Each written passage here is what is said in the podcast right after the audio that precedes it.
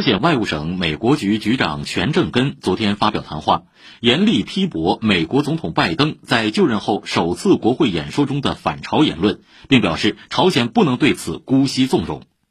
由朝中社发表的这份谈话说，拜登在国会演说中称朝鲜严重威胁美国和世界安全，提出对待朝鲜要采取外交和果断遏制的措施。朝方指出，拜登的发言集中反映了美国对朝敌视政策依然如故，犯了严重的错误。